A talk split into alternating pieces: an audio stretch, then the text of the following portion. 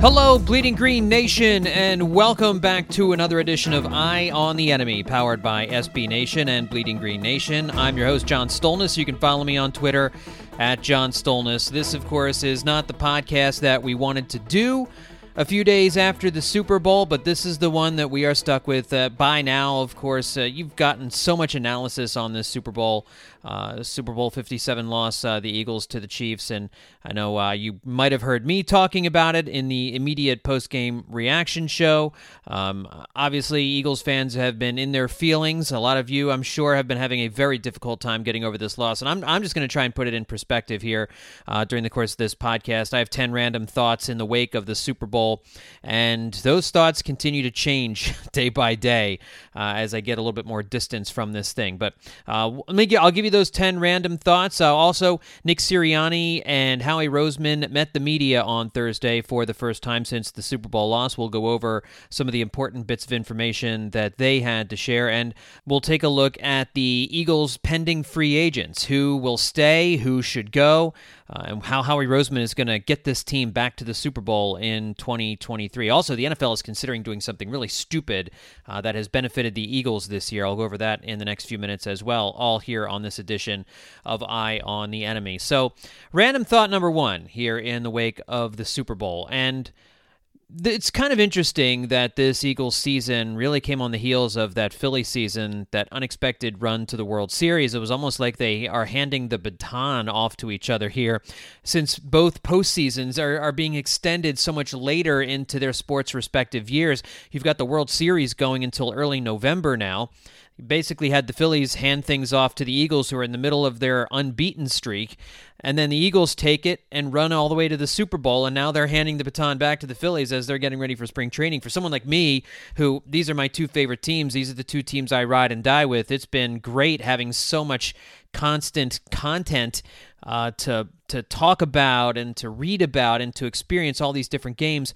I will say that unlike the 22 Philly season, I don't feel nearly the same sense of joy at the completion of this season, nor do I have really the same kinds of memories following the 22 Eagles season and, and their playoff run. A lot of that is just the nature of the sports, right? In baseball, you have more games. There's, I mean, how many great games did we watch during the Phillies' run to the World Series? I mean, they had to win 11 games in order to get there. I think it was, or they'd win 11 games in order to, uh, in order to win it all. But they had to win two in the first round, three in the second round, four in the third round.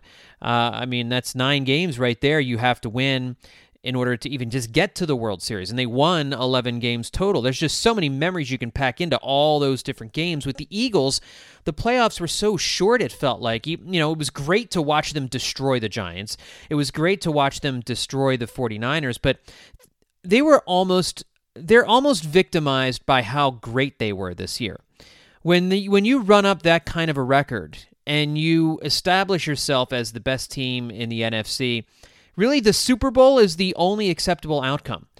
And the way they lost that Super Bowl after having a 10 point halftime lead with all of the different things that went wrong, with the defense's inability in the second half to get a stop, with the way that they were fooled so often throughout the game, with the slippery field. I'll get into more of that here in, in just a second. With some of the controversial calls, the, the, the penalty at the end of the game, it just.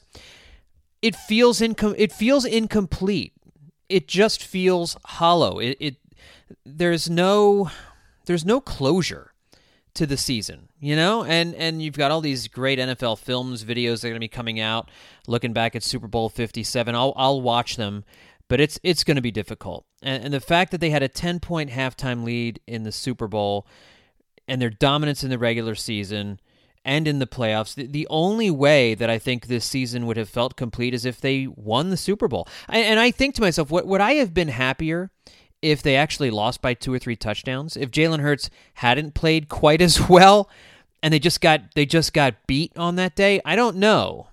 I don't know, and I, I don't think any of us can answer that question right away because the loss is still too fresh. But the season just feels empty to me. That's that's the the first random thought that I have of this season. And the further away we get from the game, the harder it is for me to get over. It really is. It's been it's been hard. I was on uh, uh, Jakib Sports uh, Media's uh, Birds 365 on Thursday morning with Jody McDonald and John McMullen. Great show, by the way. If you guys, uh, you guys should check it out if you haven't. Um, they were asking me, you know, through the seven stages of grief, where am I? And normally acceptance comes at the end. I felt better about the loss right afterwards than I do now. Like I'm going in reverse order, I think, because right now I'm not accepting it. I'm I'm kind of angry about it, and I'm it, it's it's really it's really hitting me in a way that no sports outcome has really hit me in quite some time. It really is. I, I didn't think that, you know, I've got you know, a family and I've got kids and sports as much as I care about it, it's the, the, the Eagles winning Super Bowl 52 really takes some of the you know some of the the tension out of getting to a Super Bowl anymore. They got it. They got their Super Bowl, right? I experienced it in my lifetime. It's, can you imagine? Can you imagine this game if the Eagles still hadn't won a Super Bowl yet? Can you imagine what what it would be like? I mentioned this in the in the in the immediate reaction I show that we did. I can't I can't even fathom what the city would be like. So the further away we get from this game, the harder it is for me to get over. It's my first random thought. Random thought number two. I am not too stressed out about losing Shane Steichen or Jonathan Gannon. Steichen is by far the bigger loss, I think. And I saw the Marcus Hayes story where he is going on and on about how Jonathan Gannon is by far the bigger loss. That's just being contrarian to be contrarian. There is no basis in insane reality that Jonathan Gannon is a bigger loss than Shane Steichen. I think there are more there are more voices and more pieces and more coaches on the offensive side of things within the NovaCare Center, the NovaCare complex, where Shane Steichen, I think, it's not going to be easy to replace him because he was phenomenal since taking over with the play calling duties. But I really think Brian Johnson, if it is him, and it, it sure sounds like NFL insiders are saying that it will be him, the Eagles certainly haven't made any announcements on that. But if it is Brian Johnson, he'll step in and, and do very well. The way he has been at the forefront of Hurts's meteoric improvement from his rookie year to what we saw this season and in the Super Bowl. Uh, I, I, you know, he's going to be working within Sirianni, Sirianni's offense calling the plays. And that was one of the things Nick Sirianni talked about at the news conference today was he is not going to go back to calling plays. He likes the way he does his job, and I think that's how he's most effective too. I think he's able to control the game. He's more aware of the situations, and if you can if you can entrust the play calling to someone who knows what they're doing, it just makes you so much more of an effective head coach. So I will miss Shane Steichen. I think it is a blow. This offense really uh, was doing a lot of really uh, was was doing a lot of really good things this year, but you know maybe a fresh voice and some new ideas will help as well. Jonathan Gannon, goodbye. He never once showed in the two years that he was here that he had the ability to beat a quality quarterback. Just never once had the ability to do it. Man, last last year we were chalking it up to the fact that he didn't have a whole lot of great personnel, and, and that certainly was true, but he also gave his personnel no chance at all to stop these guys by just giving them all this underneath underneath stuff, not worrying about stopping the running game and giving giving up second and shorts and third and shorts and just allowing these great quarterbacks to, to pick them apart. It reared its ugly head in the Super Bowl again. He never once has shown an ability to beat a quality quarterback. You don't have to beat them all but one time shut a good quarterback down. And I'm not talking about Kirk Cousins and Kyler Murray and Jared Goff. I'm talking about one of the elite guys. One time slow them down. It's not that it's not that he didn't uh, that he that he was his defense just not great against him. I mean, you t- just not competitive. Not competitive whenever Patrick Mahomes was on the field in Super Bowl 57. The complete and total lack of adjustments in the fourth quarter. I mean, I'll even give Gannon the third quarter, right? Because they only allowed seven points of off on, on, defense in the in the first half of the game. Now that was because Jalen Hurts turned the ball over on the fumble, so the offense was on the field for such a long time. Patrick Mahomes really didn't get on the field, but they did get a couple of big stops in that first half. And then something happened in the second half. The Chiefs made some adjustments, and Jonathan Gannon's group just never did. I mean, the one time, if you're going to make an adjustment, if you're going to change things that final drive, when you tie the game at 35, try something else, man. Try something else. Stop watching your front four slip and slide all over the field. It was clear that your edge rushers were not going to get home.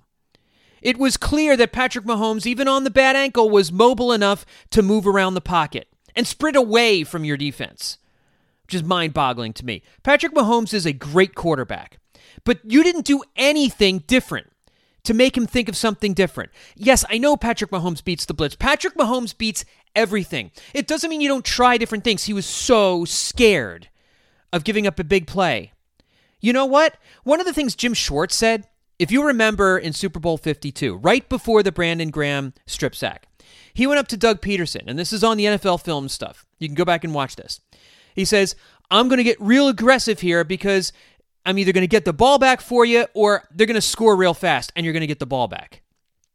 But that was the idea, not to let them bleed time off the clock. Like if they're if you're going to get beat, if the Patriots are going to go down and score a touchdown, they're going to do it fast so you have an opportunity to get the ball back. But we're going to go and we're going to get aggressive here. Because we're going to try and make something happen. And not once did he do that. Not once did he do that in the fourth quarter and on that last drive. That last drive was the time to do it. Because there's 5 minutes left in the game if you let Mahomes slowly move the ball down the field, you're not going to have time to mount a last minute comeback. Now, as it turned out, if the ref doesn't throw that penalty flag, the Eagles do have a little bit of time, a minute 45. I think it would be one timeout, no timeouts. Probably they would have had one timeout left to go down and kick a, a game tying field goal, which would have been enough time. But you let them move from their own what was it 35 all the way down to the to the 10 with no resistance because you didn't try anything different.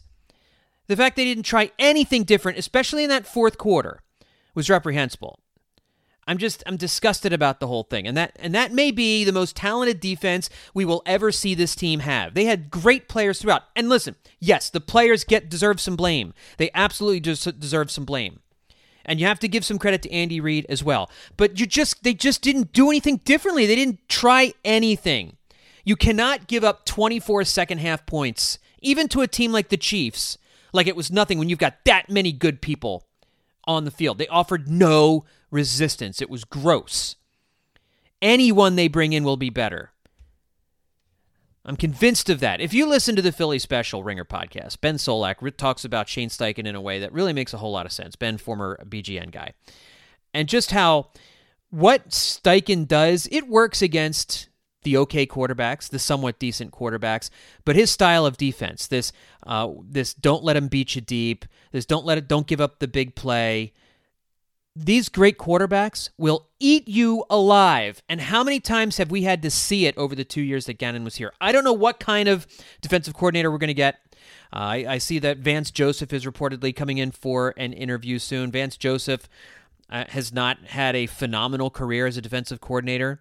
Uh, I was looking at something uh, Brandon Lee Gowton posted on Bleeding Green Nation in 2016. Uh, he his uh, defense was 20th by DVOA, tied for 24th in opponent offensive points per game in 2019. Also 20th by DVOA, 28th in opponent offensive points per game in 2020.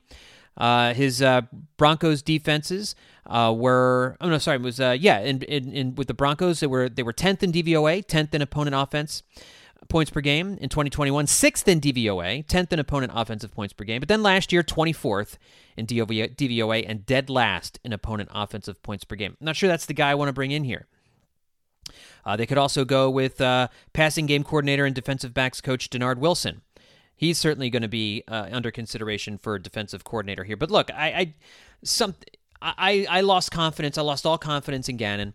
We saw that his defense works against the Brock Purdy's of the world and the Daniel Joneses of the world. It does not work against the Patrick Mahomes of the world. And I'm not saying they got to keep Patrick Mahomes to seven points in this game, but you saw what the Bengals did. You saw what the Jaguars did against Patrick Mahomes, at least offering some resistance, especially the Bengals. It's just it's just infuriating. Just absolutely infuriating. And Nick Sirianni said during his news conference on Thursday that they are not going to rush things in terms of hiring coordinators. They're going to take a long time with these guys in order to make sure that they get the right guy. But just to give you one last point about how awful Jonathan Gannon's defense was in the Super Bowl, um, at GoBirds underscore 55 tweeted this out. The Eagles have played 400 games since the year 2000. Among that sample, the defensive performance in the Super Bowl ranked 391st in EPA per drive and 395th in success rate. It was simply put one of the worst defensive performances in franchise history since 2000 in the Super Bowl. And observation number three every day brings fresh pain.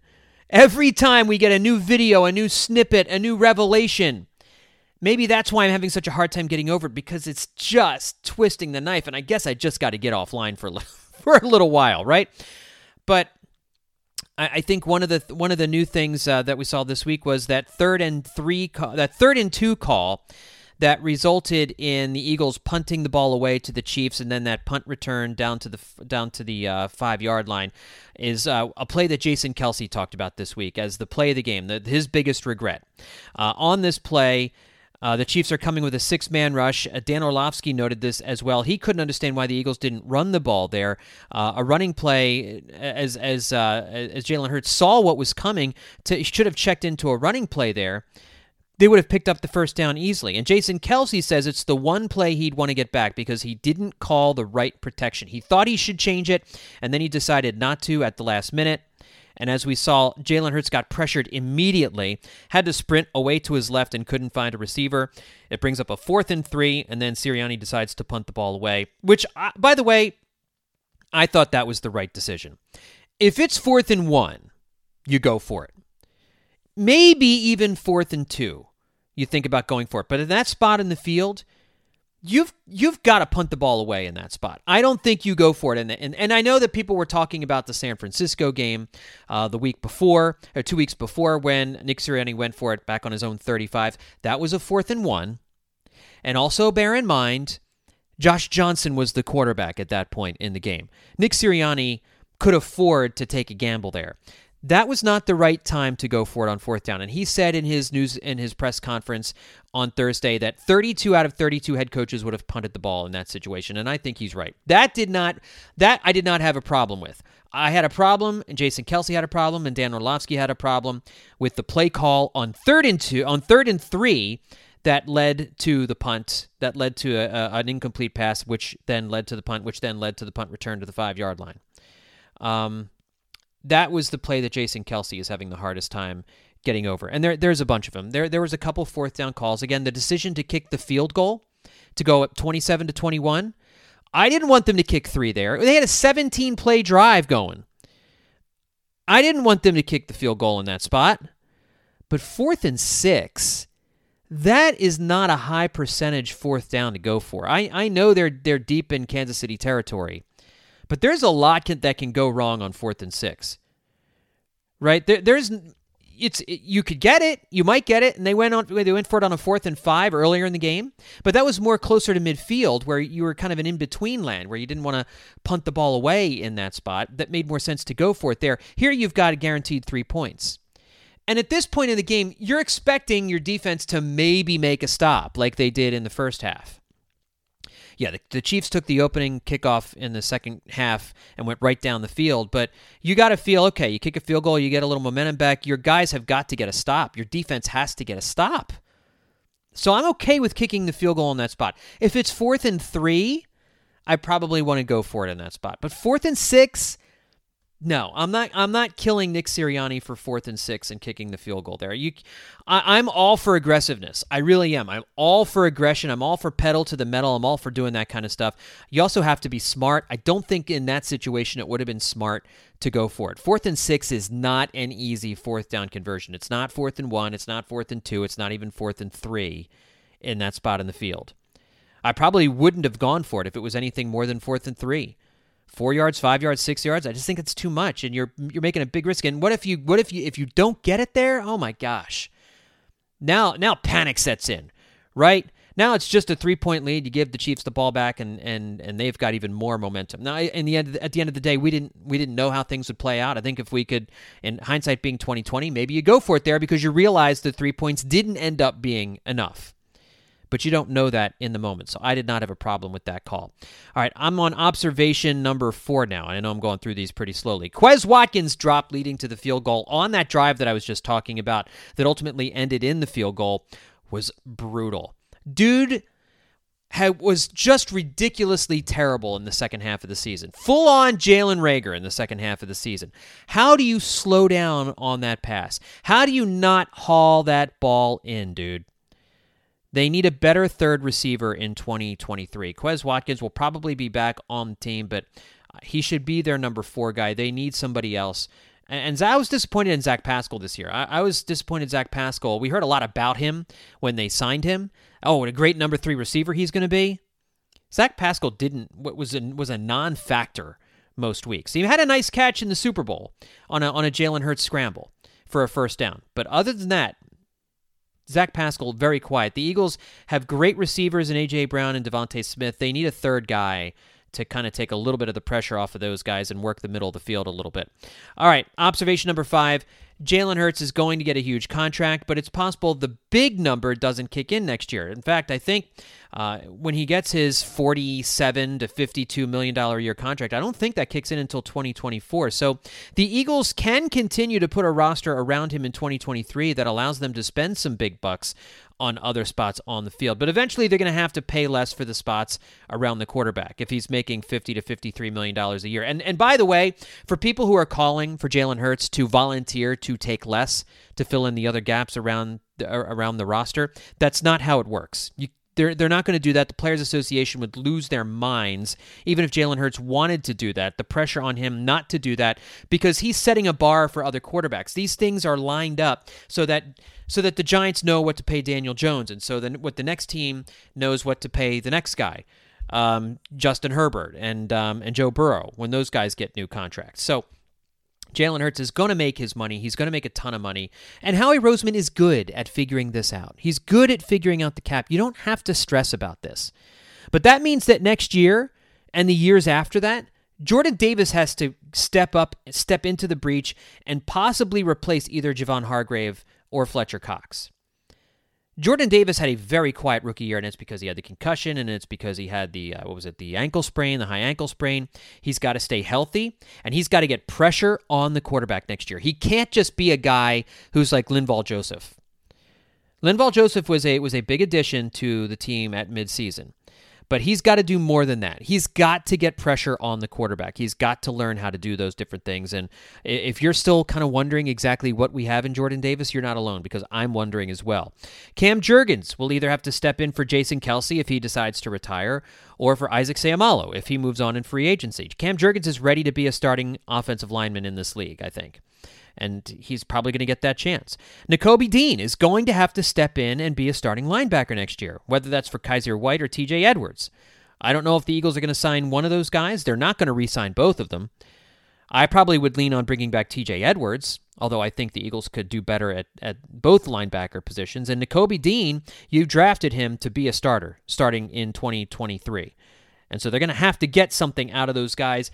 Not even quite so much in 2023, although probably probably more absolutely more than they got in their rookie seasons, but moving beyond that in 2024 when Jalen Hurts' contract uh, kicks in big time. They're going to have to get some production from some of these draft picks last year and the ones that they're going to make here in April of this year. All right, observation number 6. How on earth did the Eagles lose this Super Bowl with Jalen Hurts playing the way he did? It was a top five QB performance in Super Bowl history. I mean, when you think about all the things that happened in this game, no team has ever lost a Super Bowl in the way this Eagles team lost this Super Bowl. Never.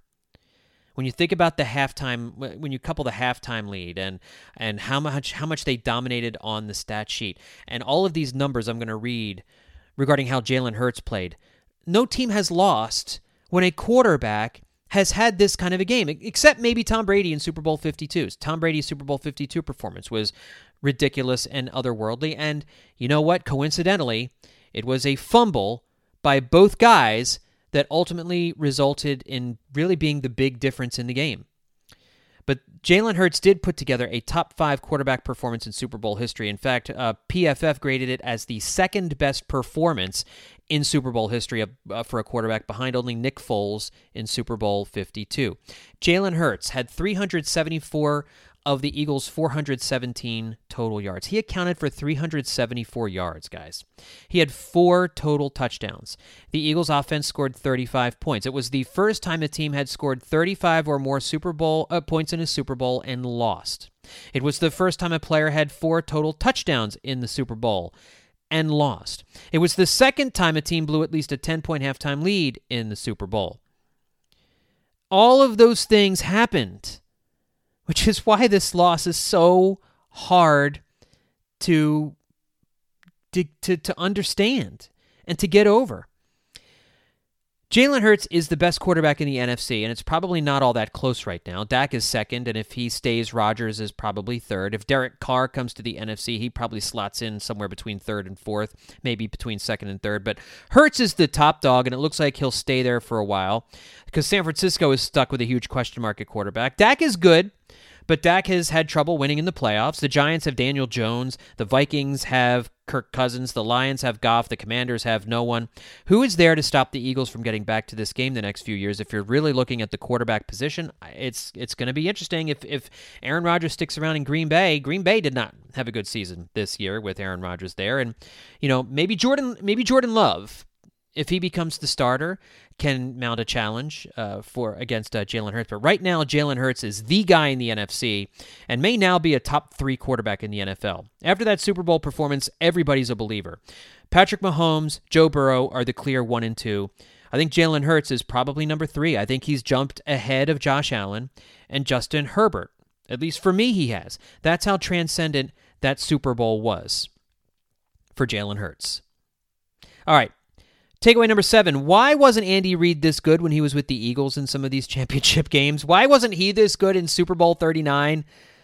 Just a little bit of bitterness on my part, but Andy Reid really was amazing with how he schemed up those two touchdown passes. Uh, understanding that the Eagles def- defenders did not know how to handle pre snap motion. In this day and age, to not understand how to handle pre snap motion is bonkers to me but it's a simple thing, and Andy Reid figured it out. Number eight, in terms of how this game feels, I do believe that for me, this game has moved past the Rondé Barber NFC Championship game loss in the Vets final game as the worst loss in Eagles history. I was at that game. I was at the Rondé Barber game. I was sitting in the 600 level with my buddy Jeff and my uh, my other good friends Ross and Mark. Um, we were we were so sure the Eagles were going to go to the Super Bowl.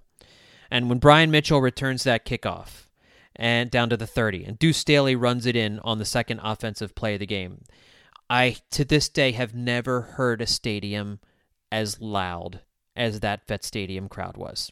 I was so sure we were winning that game and going to the Super Bowl. And I remember how quiet it was. You could hear a pin drop walking out of that stadium after Rondé Barber picked off Donovan McNabb and ran it back the other way. I was at that game, and that has that has been my lowest moment as a Philadelphia sports fan.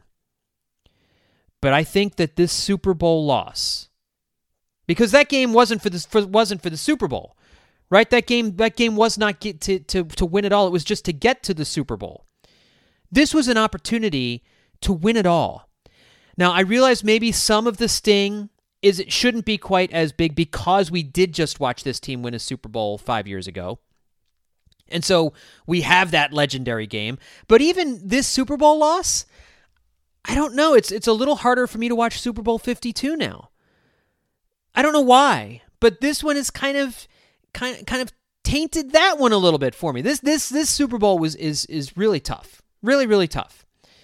Uh, and I I have felt man, I it's it's hard to swallow when you think of all the things that went wrong in this game. And if just one of those things goes right one of those woulda coulda shoulda moments if one of those things goes right this team is a super bowl champion. And so I, I think that the way they lost the, with the referee getting involved at the end of the game i haven't even really talked about that all that much. That bothers me less and less as time goes on because there were so many different opportunities for this team to put this game away that it's really hard for me to accept and i'm having i think i think this super bowl has moved past the rondé barber game as for me personally the most painful eagles loss in history. And i wonder if anybody who experienced that rondé barber game feels the same way. All right observation number nine the Hurts fumble. What an awful time for some horribly bad luck. But it was preceded by that Seumalo false start on third and one on the Kansas City side of the 50 yard line. They're setting up for a quarterback sneak. They're driving. They're up. They're up 14 to seven. Uh, they had the AJ Brown touchdown. They get a three and out from, or it was a, a, a, six and out or whatever it was. They gave up a first down, but then got uh, Kansas City to punt the ball away. They're driving the ball. They have a third and one. I think it was on the Kansas City 47. They're lining up for a, a sneak, which you know they are going to convert to give them a first down. It would have put them within 15 yards of a field goal. That would have at least made it 17 to seven, or maybe they they punch it in for a touchdown that makes it 21 to 7 and they have all the momentum in the world and then Jalen Hurts just dropped the ball. And you can't kill the guy for it. It's just one of those dumb things. It just he, he was trying to sneak. It, it, you know, they Isaac Seumalo gets a false start, so now they have to make it third and six. It looked like a design quarterback draw. It wasn't going anywhere. They were going to stuff that play. There was uh, uh, not Mahomes. Hurts had nowhere to go, so that he was getting dropped in the backfield. They were going to punt the ball away there. But to just hand them seven points like that is ju- it was just to me. I that I still think that's the if you're being realistic and you don't want to you don't want to. I mean, obviously, the way the defense played had a larger impact on this team losing this game. But if you're looking at one play, one moment, one thing that was the difference, it was handing the Chiefs seven points. In a game that you lost by three, to just hand them the ball, I mean, Jalen Hurts couldn't have handed it to them any better to tell them to walk in, to tie the game at 14. It was a momentum killer. And even though they went into halftime ahead by 10, at the end of the day, the Eagles had a chance to put that game away at halftime, to build up a dominating lead at halftime, and they were not able to do it because they handed the Chiefs seven free points. The last observation is the playing field. We're not talking about this enough. The field playing surface completely eliminated perhaps the biggest advantage the Eagles had their edge rushers getting to Mahomes. I don't know I, have seen some stories about who was responsible for the playing surface. Apparently, he's a, a former Kansas City Chiefs grounds crew guy. Um, do I think there's a conspiracy theory that he he told the Chiefs that what kind of cleats they had to wear in order to not slip and slide? Because the Eagles did slip and slide on this field more than the Chiefs players did. I'm not going to believe in any conspiracy theories. I'm I'm not doing that. But the, there was a disgrace on the in in the biggest game of the season. The field took away one of the key, what did we say all week leading up to that game? The key to the Eagles winning this game is getting pressure on Mahomes from the front four. We said it day in and day out. They had to get pressure on Mahomes in order to win this game. It had to come from Haason Reddick, Josh Sweat, Brandon Graham. They had to get to him and you just saw him. Jimmy Kempski put out a great video of how many times those guys lost their footing trying to rush the quarterback. It became pretty clear in the fourth quarter that they were not going to be able to rush on the edges like that and had to start trying different things, and they just couldn't penetrate. They couldn't get through. And Mahomes had all day to throw. I, we as important as that matchup was, for that to be completely taken out, not because of the Chiefs' offensive line and their tackles and the way they played, but be, for it to happen because they were playing on an ice skating rink, is reprehensible. That's it. That's it. Those are my Super Bowl observations, guys. I know that was a very long rant. I really appreciate you listening to that. But here on Eye on the Enemy, I had to get that off my chest. It felt cathartic. Maybe now I can start to to kind of put this aside a little bit. I'll take a quick break. When I come back, we're going to go over the Eagles' free agents and one rule change that the NFL is reportedly considering, which could have a big impact on what the Eagles like to do. And it's stupid, this idea for a rule change. We'll talk about that coming up next here on Eye on the Enemy. Support for this show comes from Sylvan Learning. As a parent, you want your child to have every opportunity but giving them the tools they need to tackle every challenge, that takes a team. Now more than ever, educational support tailored exactly to what your child needs can make all the difference. That's why parents have trusted Sylvan Learning for 45 years as the ultimate teammate in their child's educational journey, instilling in them a love for learning and a passion for reaching the next level. And Sylvan's Insight Assessment can identify gaps in learning and areas that could be of concern for your child. It's a 360 degree view into your child's learning that you can't find anywhere else and helps ensure that your child didn't miss something in school that might put them at a disadvantage in the future. And right now, it's the best price of the year at $29. Go to sylvan29.com to learn more and get your child's assessment for only $29. That's S Y L V A N 29.com.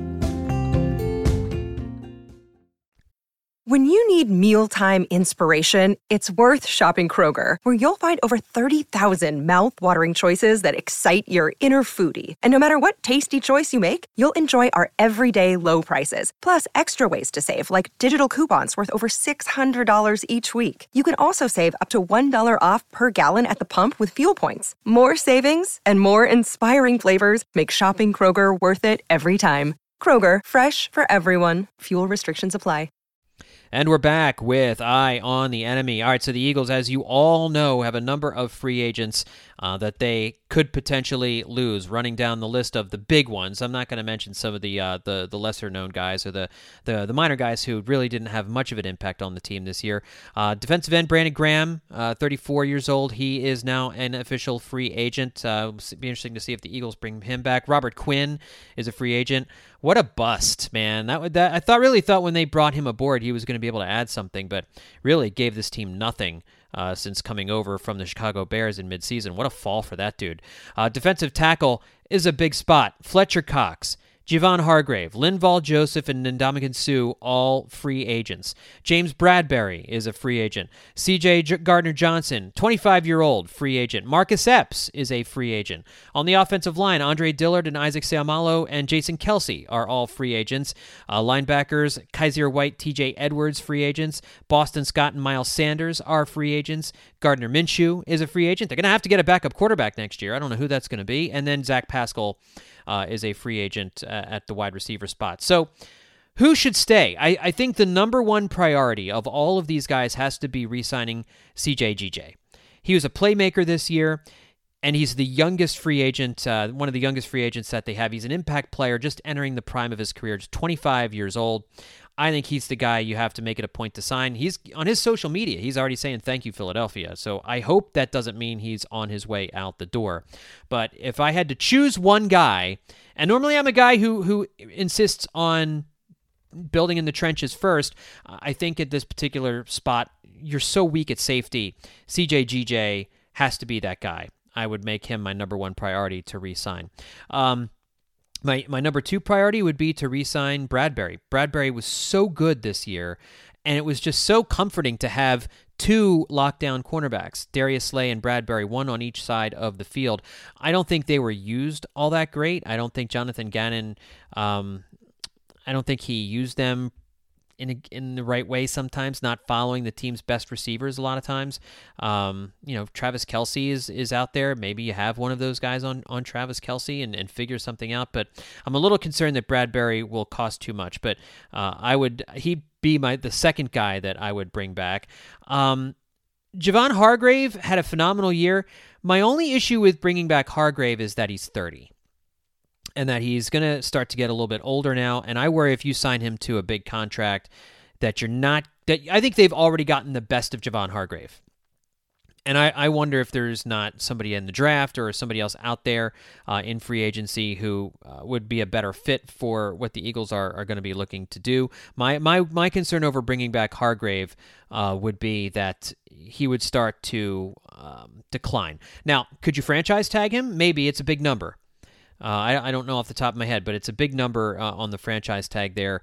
Um, and if you're bringing back anybody else, it might be it might be too big a number for for just one season. So I think Hargrave is gone, um, and I do think he I do think his numbers will start to decline here over the next few years. As good as he was this year, um, I probably would not bring him back. I would bring back Brandon Graham on a one year deal. I would probably bring Fletcher Cox back on a one year deal if they're willing to do that. As long as they're willing to continue to, um, you know contribute in the way they did this year with with lesser snaps. I don't think either guy will be as good, but I think you're going to need um, to bring Brandon Graham back and just bring let's run it back with these edge rushers, with the exception of Robert Quinn.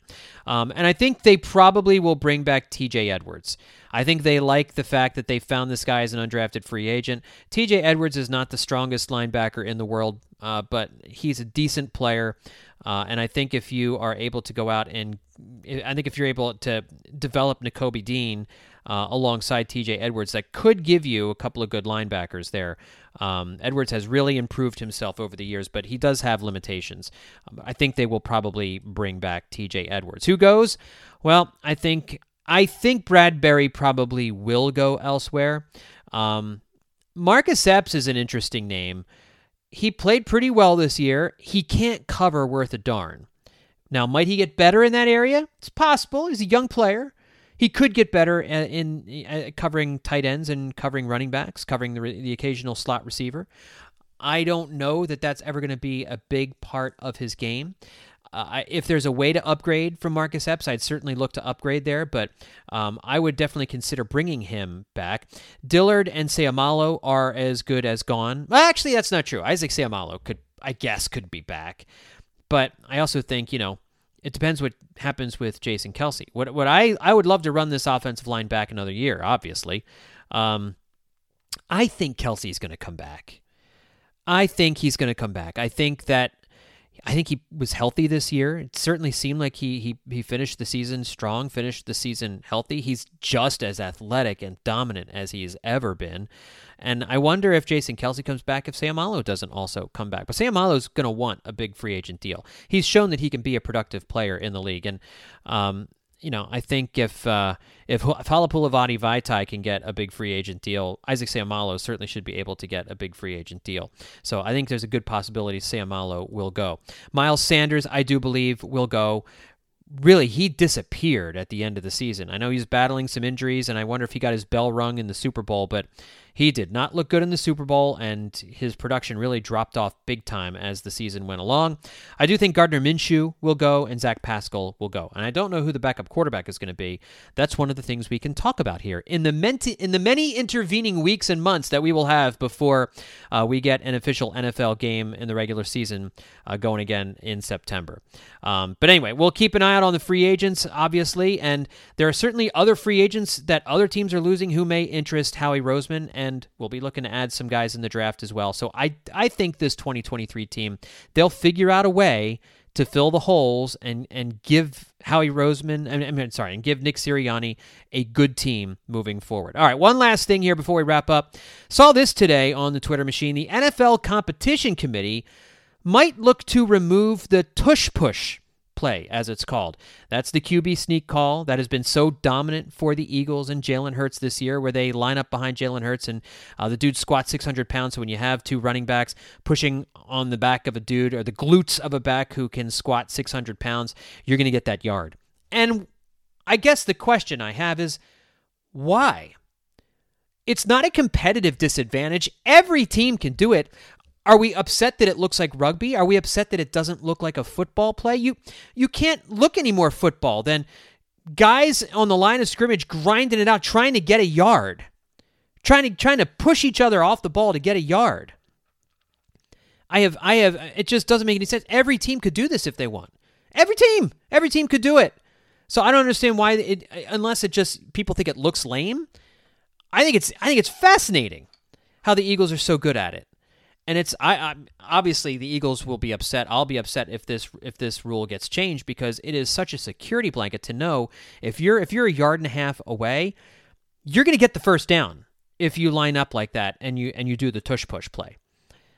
It I mean it's just it's it's it's a it's it's a it's a solution searching for a problem. There's no need to do it. Are, are, is the rest of the NFL really that upset about this? Like why? Because the Eagles are good at it, you could be good at it too. Do it yourselves. This is not a difficult play. This is this is not drawing it up on the board and X's and O's in it and putting guys in motion and all that. But it, it's just men pushing on men. That's football. I, I don't get it, man. I, I don't get the I don't get being upset about that and, and wanting to make that rule go away. And I'm not just saying that because it benefits the Eagles. Every team could do it if they want to. Every team could do the tush push. I, I just doesn't make any sense to me. It's a solution looking for a problem. All right, folks, that's going to do it for this edition of Eye on the Enemy. I, I hope my long soliloquy at the start of this podcast at least kind of um, helps us all to commiserate together. It felt good for me to talk about it and get it off my chest, and I know that uh, for a lot of you, you've probably been doing that to your family members who are who are just begging for you to get offline and talk about anything else. Because I'm I'm doing the same thing. I've got to focus on other things, uh, and over these next few weeks and months, we're going to really start looking ahead. We're going to put the Super Bowl behind us. We're going to start talking draft. We're going to start talking free agency. We're going to start talking about trades, and uh, we'll, we'll get into uh, contract stuff with uh, with Jalen Hurts. There's lots of great stuff for us to continue to talk about here over these next few weeks and months. What I will be planning to do is have some more of the national writers come on board, some of the other uh, folks from the Philadelphia Eagles community join the show uh, as we take a look back on the season as a whole and really focus on looking forward to 2023 and beyond. That's the plan for Eye on the Enemy here as we get ready to start the off season. Thanks all of you for tuning in to this podcast during the sort during the course of what was a very very very good 2022 season. I really appreciate all of you who were listening to all of I, I thank all of our, all of my guests who came on this week to give us so much inside information and to help us keep an eye on all of the enemies the Eagles face this year. We're going to do it all again next year. So thanks for tuning in, and we'll talk to you next time right here on Eye on the Enemy.